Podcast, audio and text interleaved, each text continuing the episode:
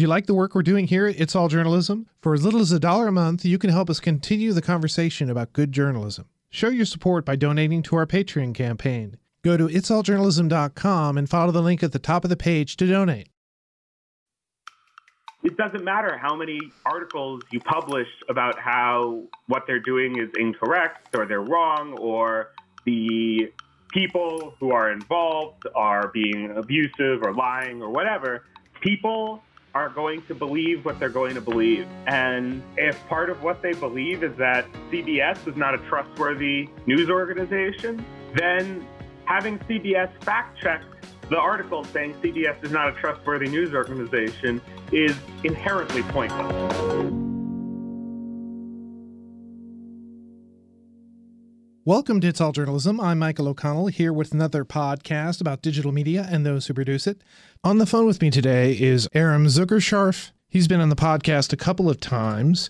He's a developer for Salon.com and Press Forward. He's also a new media consultant and freelance developer building better narratives online. And uh, the reason uh, I decided to invite him on the podcast is because he's written this really intriguing article for Medium the title of which is The Media is a Business and Journalism is a Job. Get it together. So, anyway, I wanted to talk to you about this article because it uh, addresses fake news, which has uh, been on the minds of a lot of journalists in, in the last year. So, what's what inspired you to to write it? Well, it was the recent Facebook announcement, specifically the idea that a bunch of professional news organizations were essentially freely volunteering their time for Facebook to do fact checking of fake news. For a lot of reasons, I found it very frustrating. I don't think that fake news is as enormous a problem as it may be painted, and also because I think it's very, very representative of this tendency of news organizations to both not value themselves very highly and also to sort of given to, to tech industry requests. And so I found this particular event very frustrating and very symbolic of both of those things. Well, let's first of all let's start out with the, the, the idea of fake news. You don't think it's as big a, a concern as everybody's sort of painting it? Yeah, well, I mean, for sure, fake news is troubling, right? It's it's bad that there are people who are out there telling lies and painting it as the truth, and there's nothing that is incorrect to be worried about that. But at the same time, the scale of it is not as concerning as it's being painted to be, in my opinion. In the article, I do talk about the estimation I did of the traffic of the site in the NPR article about where they met and interviewed a fake news creator.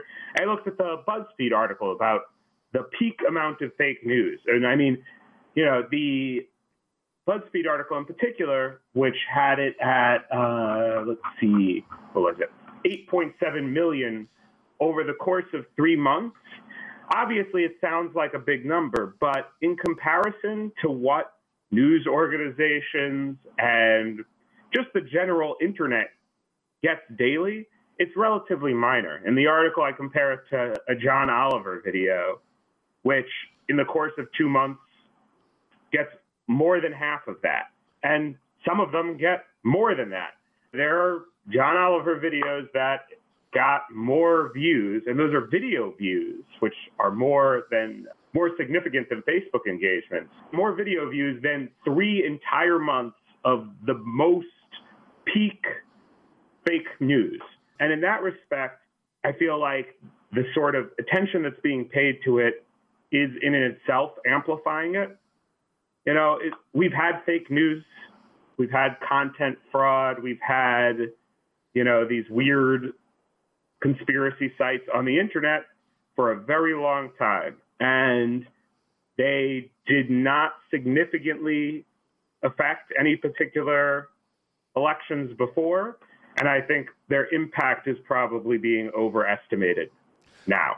Yeah, and, and, I think uh, obviously the reaction to a lot of it, it comes from the the results of the election, and there are a lot of, I mean, there are a lot of things that that journalism, the journalism industry needs to kind of look at that election, and maybe this isn't the lesson that they really need to be focusing on. Maybe it's more about you know, covering different parts of the country in different ways so that maybe they have a more accurate, you know, understanding of what the electorate is or what the tenor of the electorate uh, electorate is. It's, the fake news seems seems like a convenient you know, oh, it's because, you know, people are sharing all these stories. But, you know, as you're saying, people are sharing the stories, certainly. Maybe it's not as big an impact as people think it is. Yeah. I mean, I think the real thing, if the media had any issues this election, it came from our own internal decisions. You know, I think that we were too reliant on polls that were not very symbolic of the electorate. This was perhaps a problem unique in this case because there were a lot of issues and many situations in which people were not willing to admit who they were voting for. But also, you're right, there's a big disconnect between media organizations and smaller towns. I don't want to say middle America. It's not just middle America. It's just generally outside of like the media hotspots of DC and New York because the issue is we used to have local newspapers out there and now not so much. That disconnect caused a lot of problems because there was no one on the ground reporting on that stuff. Yeah, it's a big narrative that that maybe well that was not paid attention to, and maybe even at this point when we're, we're doing all these self assessments, we're actually not maybe putting enough attention on is that you know here's a segment of the country that we don't usually cover, that we don't credit with you know what the electorate electorate is, and now we've got this thing that, that's fake news that it seems like a convenient way to to sort of explain things. Yeah, and it's not just that. It's not even just that. Like, there's also the situation of like we don't have a lot of people who are not wealthy enough to work for free for a year in New York City in a media internship. There's not many people like that in the media. And it seems like though we were making some gains, now perhaps we are making some losses. And certainly on a diversity standpoint, we're missing a lot of perspectives there. I think it's just the the tendency in the in the media industry is to look externally for issues. There was a great Nieman Lab prediction that basically said we're not going to fix things until we acknowledge that we have our own internal problems. And it's not, there's the diversity issue, there's our lack of connection in uh, outside of the media cities. And on top of all that, we have monetized our industry in a way that makes us seem very untrustworthy in terms of how we implement and what types of ad tech we use. Um, stuff like Taboola, the, the, New York Times already wrote an article about this, and, and, other people have written about it. But stuff like Taboola or Outbrain, things where we're literally pulling fake news into our page and showing it next to our own news, that's very damaging for the trust. And it's everywhere. This is such a huge issue and so badly addressed. The, what was it? Digiday had an article where they had a screenshot of fake news in the New York Times article about fake news. And when you get to that point, something's broken. The certainly the advertising structure that we built raises a lot of concerns, and the idea that the only metric that a lot of outlets are using are clicks, and there are all types of things we can do to to generate clicks, but at the same time, if that's your only metric, then and that's the only thing that's driving your decisions, and even you know even understanding what the the value of those clicks are. I mean, you you could be you could be very niche publication that that, that has a that's trying to appeal to advertisers. Um, who are you know have a particular interest you know say you you want to you want to reach women you know 25 to 35 but you you you cast a wider net and you bring in more people coming to your page that aren't within that demographic. So in, in a way you're almost even like watering down your identity to try to to feed this particular metric that that you know measures the success of of what your website is. The irony is we definitely have media organizations out there that are operating differently. Certainly a lot of business to business media publications understand that it's not about the massiveness of their audience, but who is in their audience. you know, it's just we have to move away from this stuff because it's damaging our credibility. Like we can't tell someone to trust news organizations to tell only the truth and then have pages where there are things that are designed to look like news articles there next to our real news articles and they are fraudulent. It's not even just fake news, right? Like some of these pages are installing malware or tracking you in ways that are very questionable. And that's we're we're sacrificing our readers to these companies and technology pieces and who knows what else. And the truth of the matter is that the return we get is not sufficient.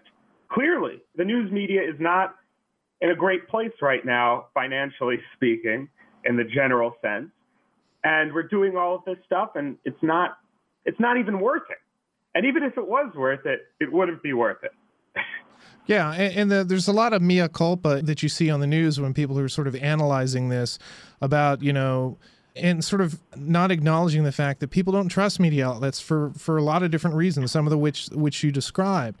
And it's so okay. Well, what is our value then if we we are presenting all the stuff that is, you know, I don't want to say offensive, but not something that your, your audience likes you know it's you know as you said assembling data from people who click on a website or or pushing stories that, that may not be factual or maybe sort of a native advertising type thing so you're sort of blurring who you are to them and so we've sort of created this but we're not necessarily acknowledging that that's really part of the problem even if you make the argument that fake news is a is a really big threat and a cause of a lot of concerns you know, what is the alternative you're presenting to people?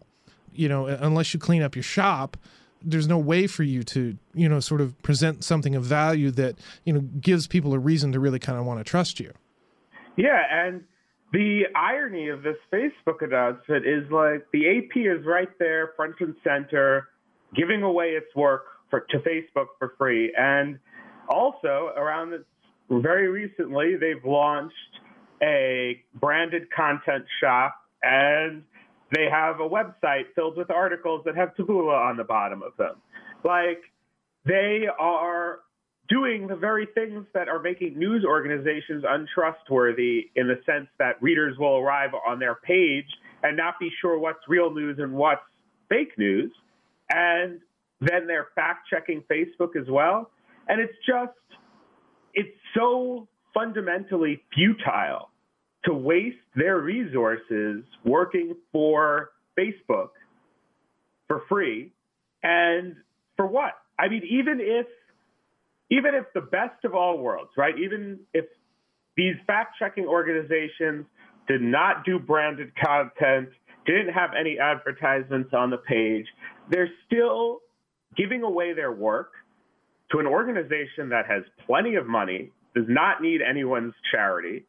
And then on top of that, it won't even work. It's not a solution. In the, the piece I wrote, I noted that within hours of the Facebook fact checking announcement, InfoWars had four different pieces up talking about how terrible it was. And Breitbart had an article that was shared more times than the announcement by Facebook. And it's just, what are you giving away your journalistic credibility and your work? And in fact, it's a little bit of both. You know, we, it's tough to, to think about it because journalists don't like to think about the business side. But if we give away our work for free, especially to an organization like Facebook, we are saying that work is valueless. And that in and of itself is a big problem. Yeah. It's just very frustrating. Yeah, but I can't imagine what argument you would make to Facebook to say, oh, well, you know, we need to, you know, we'll do this, but we need to, you know, you need to support this as well. I mean, is Facebook even getting enough out of this to, to make them go beyond what they've already what they're what they're doing here? Do they recognize that as a as a fundamental concern for them? I mean, they recognized it enough to make the invite. You know, I feel like I don't know. I don't understand why Facebook necessarily feels the PR pressure to launch this partnership. In my opinion, Facebook doesn't have to care about this and doesn't care about this, but clearly they have decided that the pressure, the PR, the columnists about fake news are enough of an issue that they need to do something about it. And they paid a number of news organizations to produce live video. They're in the news recently because they might be acquiring a video studio, right? Like, it's crazy that that you could think that they are willing to pay for BuzzFeed to produce Facebook Live videos, but they are unwilling to pay for fact checking. What that says is how they think of and what they value as journalism. And it doesn't matter whether or not Facebook thinks that this is worth being paid for. If you are a news organization, you should think it's worth being paid for. And if Facebook doesn't want to pay for it, then you turn around and you say no. It's just not worth it to sacrifice your time, your resources, and to be honest, to work for free is sacrificing your credibility just so that Facebook can get a PR boost on Monday morning.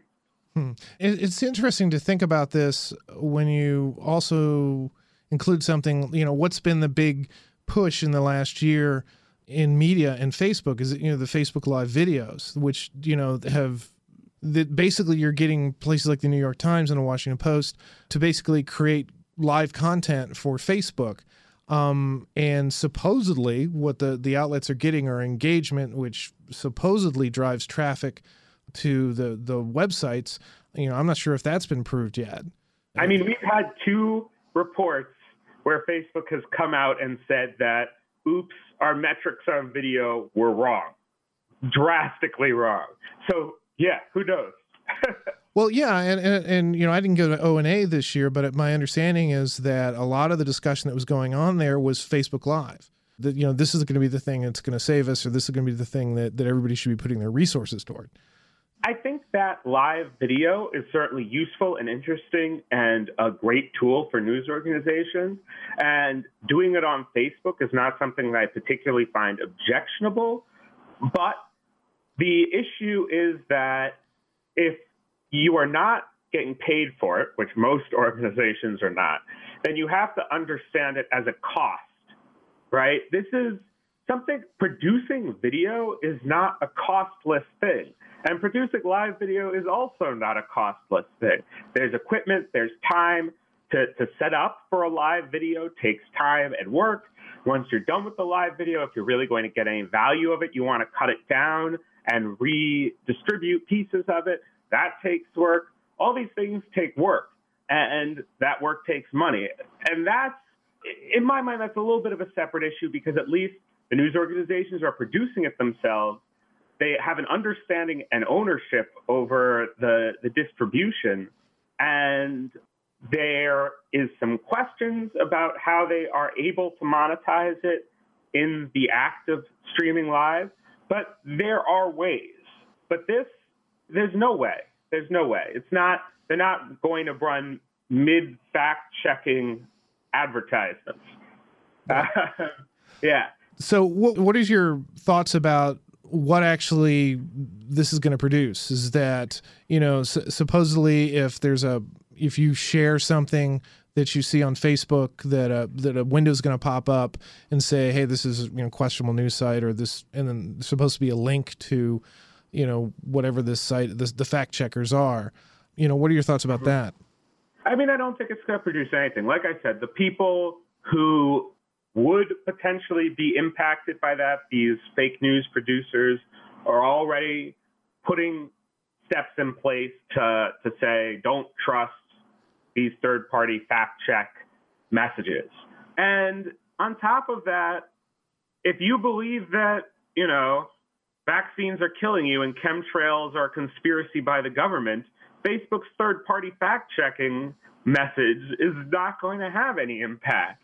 That's the, the whole issue is that they don't trust these establishment sources. And Facebook is just as much an establishment source as anyone else. It's just, it's just pointless. Whatever Facebook is going to produce out of this, maybe they'll be able to improve their algorithm. And certainly, you know, being able to stop the uh, the domain spoofing, where you're going to NewYorkTimes.co or something, that's a good thing. But these news organizations, what they will be producing, what they will be doing, it's going to have very little impact. Uh, it actually reminds me, we had a, a previous conversation about the gaming journalism right. community. And this is a very similar situation to what happened during Gamergate, which is there are people who are saying things that are not true.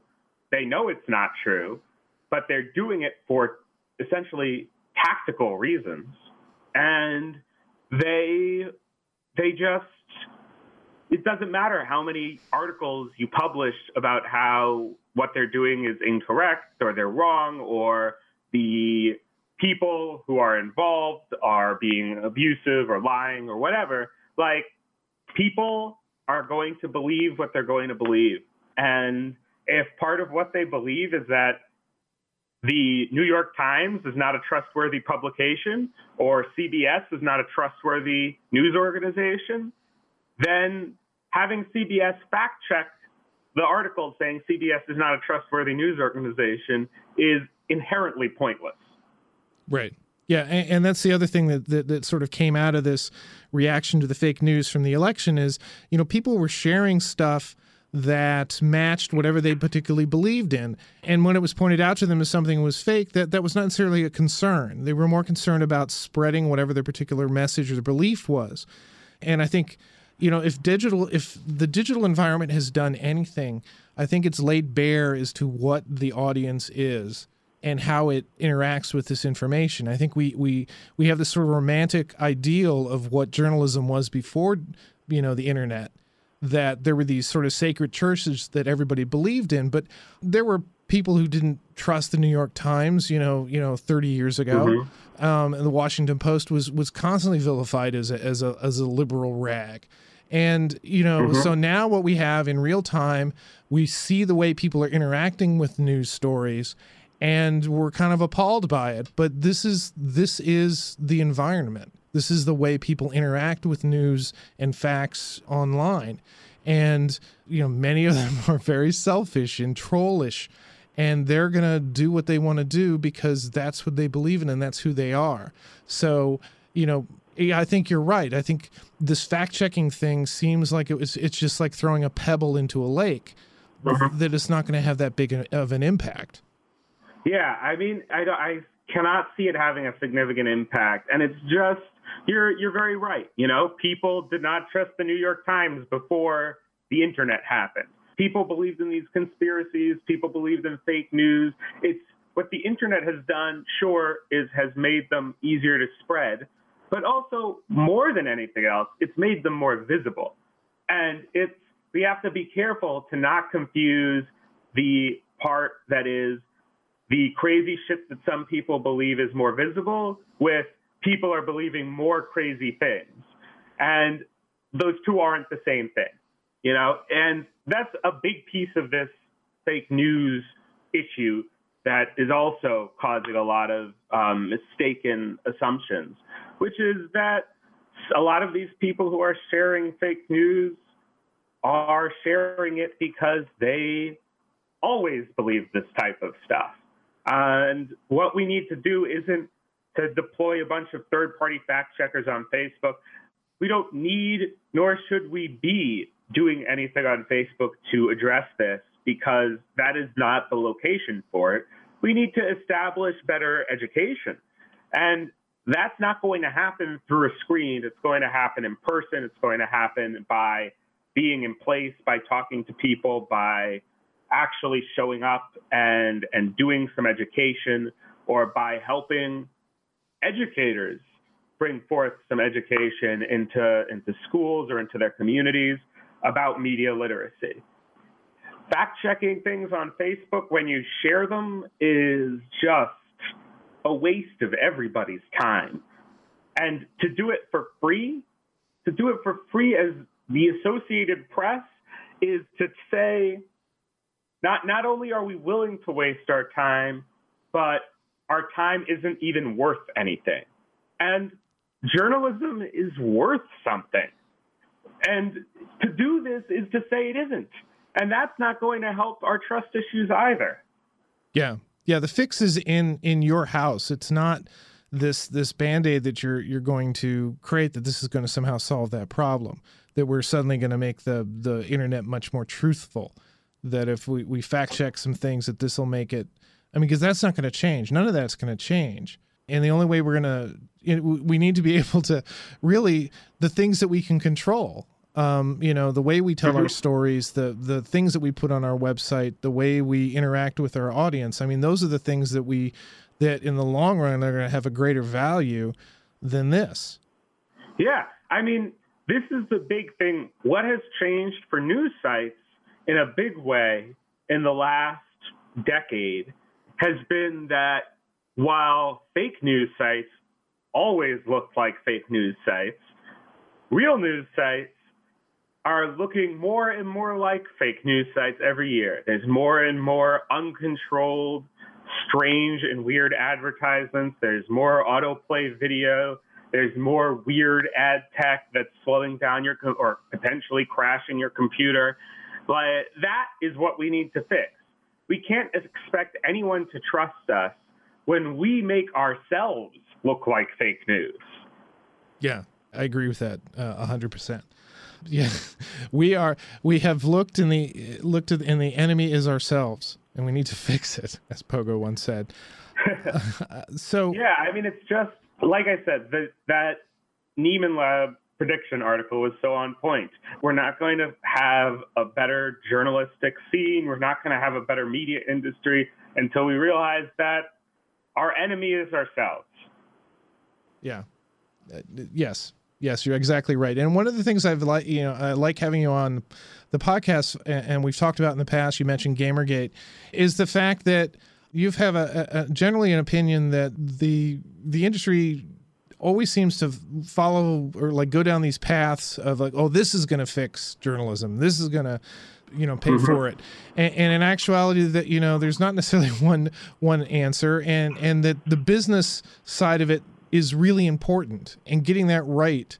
But maybe you know that there's no again with the business side, there's no one solution. We're we're still trying to figure that out. But making decisions that devalue journalism that that where we put our, our content for free and you know we provide services for free is is not something that maybe is going to have a long term term sustaining solution for making journalism successful.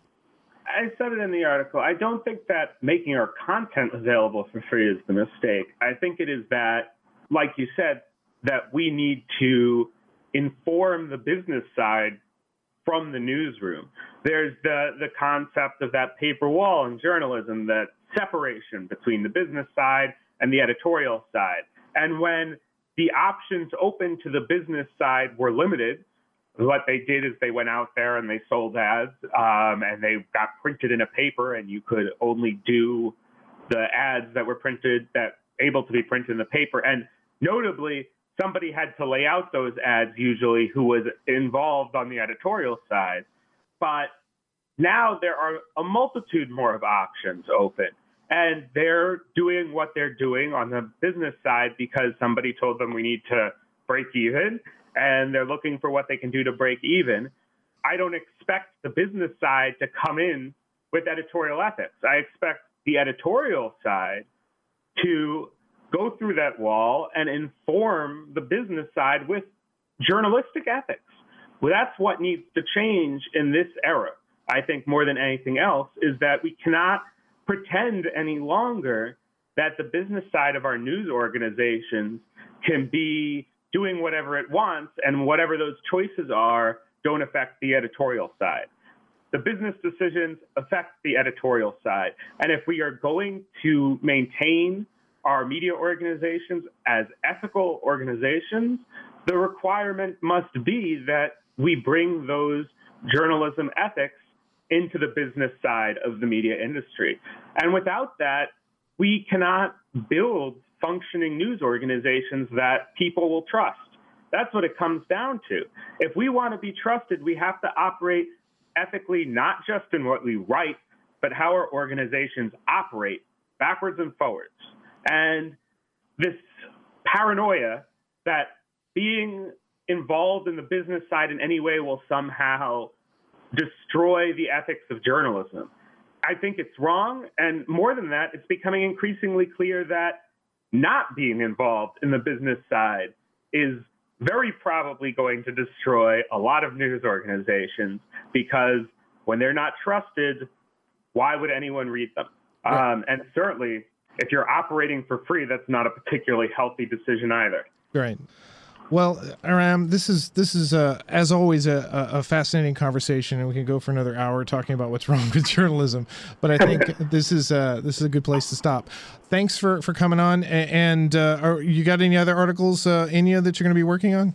I mean, I'm working on a bunch more about sort of the impact of metadata and how that changes how we understand the internet. I, I wrote an article about authorship tags, and I hoping to dive deeper into that. And of course, just general, more along this line type stuff, writing about media. I'm on medium.com as Aram ZS, and I'm on Twitter as at Chronotope. So it'll all be on there. Okay. Well, thanks for coming on, and uh, I'll talk to you again soon. Yep. Talk to you again soon. Next time on It's All Journalism. One of my editors, my assistant editor, came in and just said, You know, I'm really glad to be working here. We have a mission, and now that mission is even clearer than than it was before. We're here to, you know, be a voice for people to expose wrongdoing, to you know kind of show the light when we can and uncover the darkness when we can and it, can kind of sound highfalutin but that's how we felt and that that is you know our mission is to be a voice for people who don't have a voice and to you know tell the stories that don't get told and so you know for better or for worse, we, we came into work that Wednesday motivated and, and ready to go. And, and I was really proud of the issue that we put out that week. And, um, you know, I, I don't ever want to live that again, but, you know, I have a feeling that we could be in for some equally intense weeks and days. So we're ready to do it. In our next podcast, I talk to Rachel Leibrock, the editor of the Sacramento News and Review, about their ongoing coverage of climate change issues. We also had a long conversation about going back to work the day after the 2016 presidential election and what that means for Alt Weekly's coverage going forward. You've been listening to It's All Journalism, a weekly podcast about digital media. Find out more about us and download past episodes at itsalljournalism.com. You can also find us on Apple Podcasts, Stitcher, SoundCloud, Google Play, and Podcast One. This week's episode was edited by Nicola Grisco. Amber Healy provided our web content, Nick Dupre wrote our theme music, and I'm your host, Michael O'Connell. Hey, I've written a book. You can order copies of Turn Up the Volume, a down and dirty guide to podcasting on our website. Visit itsalljournalism.com and follow the link at the top of the page. Isn't it time you started your podcast? Do you like the work that we're doing here at It's All Journalism? Now you can show your support on our Patreon page. Follow the link at the top of our website and donate. For as little as a dollar a month, you can access exclusive content and receive updates about upcoming episodes. Donate a little bit more, and we'll send you a cool swag like our It's All Journalism mug or a signed copy of my podcasting book. There are even opportunities for you to submit ideas for future shows or even appear on an episode. Go to itsalljournalism.com and click on the Patreon link to find out more. It's All Journalism is produced in partnership with the Association of Alternative News Media. Thanks for listening.